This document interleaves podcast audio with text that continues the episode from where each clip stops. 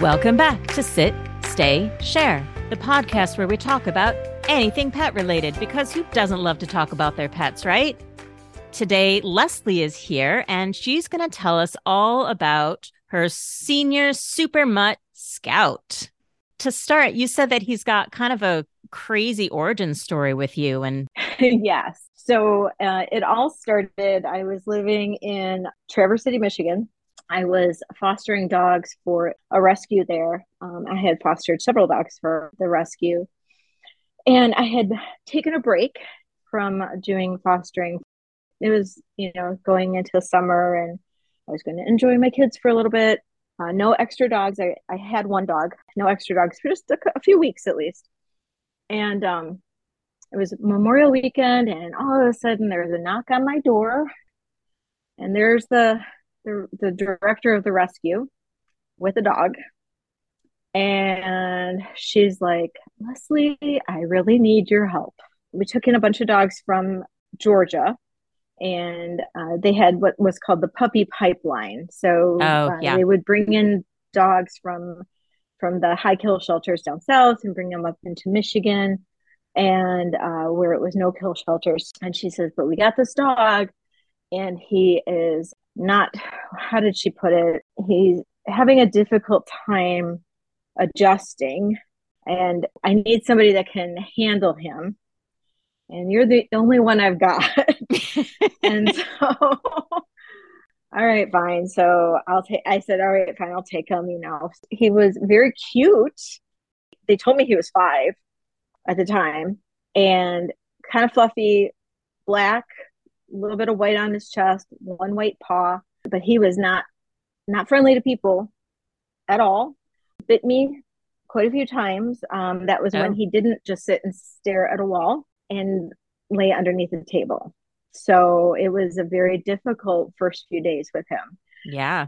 it was really bad. He was not a friendly dog whatsoever. Luckily, you know, I I was very familiar with working with dogs like that. Um, I had already handled a few of their more difficult cases, worked with a few of their pit bulls that had come into the rescue, worked with a few of their other more aggressive dogs. And so I had a lot of experience and my kids had actually had a lot of experience so that's why she was comfortable bringing him to me and my family we started working with him right away. And then I had a, a dog also, another dog that was just honestly, he was a gem. He could coax the love out of any other person or animal or anything. We all tried to get the love out of this basically feral dog that just got deposited on our doorstep. Yeah. So we worked with him and it took a long time, but we got him out of his shell and eventually got him to where we could have him around other people and he could go on walks and he could go, you know, be introduced to neighbors or to other people or kids and after about 2 months could get him to adoption events and then he he got adopted out and then was returned after the Mm. first night because he snapped at Mm. uh, the person that adopted him. So I had him again for about another month back in foster.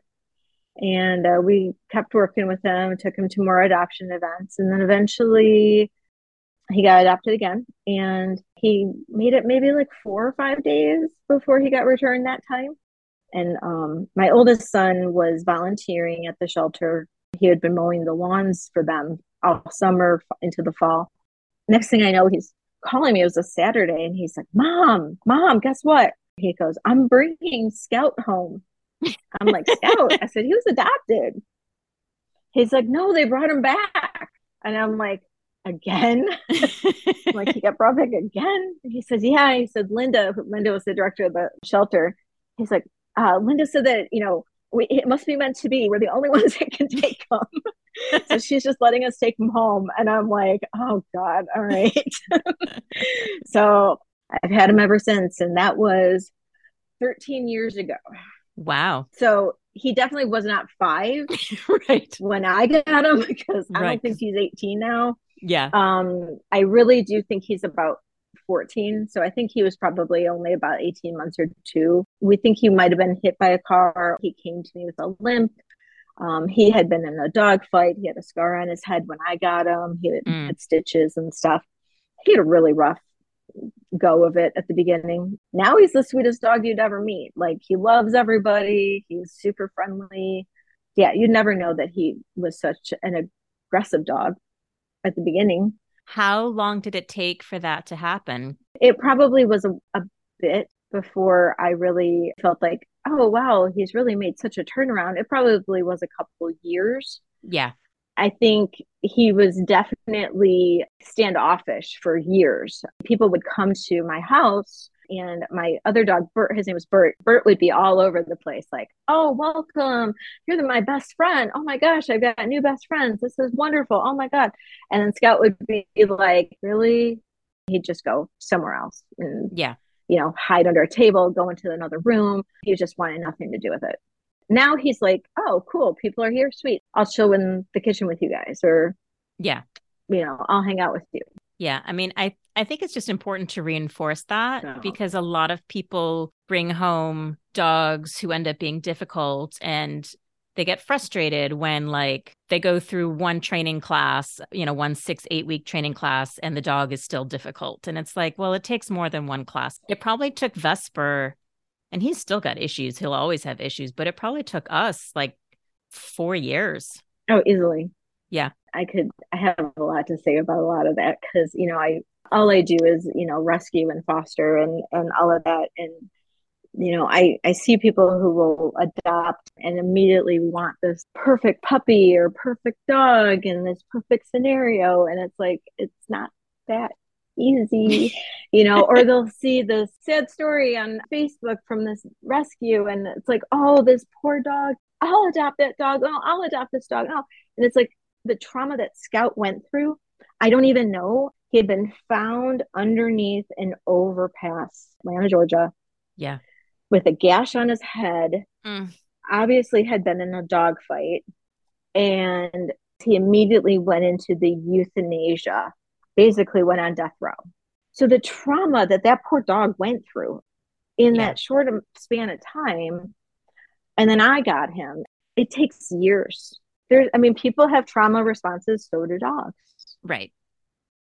So we all have types in terms of people, in terms of pets, in terms of whatever. Clearly, I'm a sighthound type.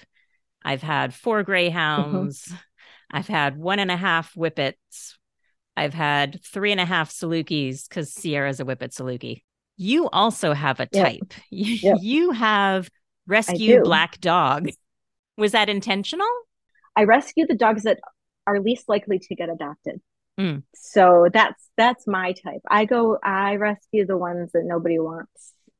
And it's usually the black dogs or the pit bulls.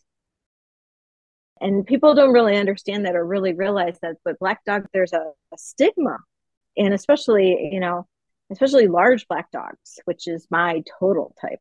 Black dogs, one, they don't they're not seen as clearly at a at a kennel or whatever. You, you're walking up and down you're looking at the dogs that are available and and you're going to see those white dogs those dogs that are brighter the dogs that are coming you know you're going to notice those dogs a lot more than you are going to notice a black dog. Black dogs are also scarier looking especially a large black dog. So people are automatically not going to be more drawn to them mm-hmm. because they look more menacing they also don't photograph well. Um, yeah. So if you see like pictures online or whatever, people will just scroll right past those black dogs because they don't look as cute in pictures. So yeah, I'm all about a big black dog. So yes. Your love of black dogs has driven your rescue and your adoption, but it's also driven a mm-hmm. couple of other things too, right?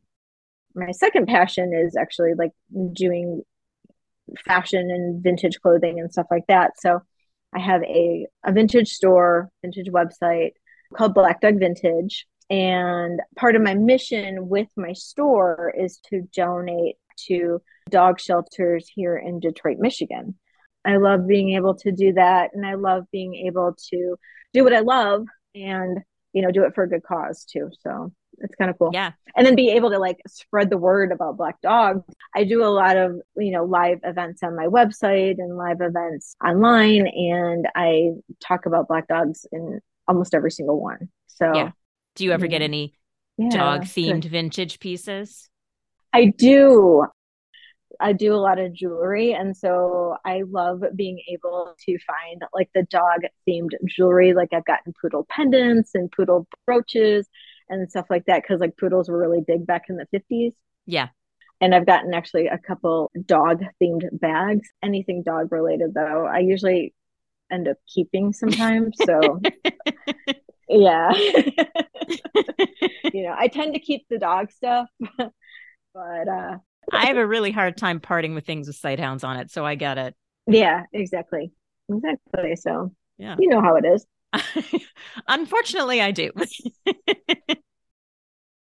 well, thank you so much for taking the Oh, time to uh, to tell us all about Scout and rescue dogs in general and black dogs more specifically. It's all great stuff to remember Mm-hmm. and to just really appreciate the trials and tribulations with difficult dogs and rescue dogs and black dogs and everything. So I really appreciate that. Absolutely. Uh, thank you so much for having me. If you've got a story that you'd like to share, we'd love to hear it. Reach out to us on Instagram, Facebook, or our website, www.houndstoothvt.com, or stop by the store and show off your pet in person. Until next time, sit, stay, share.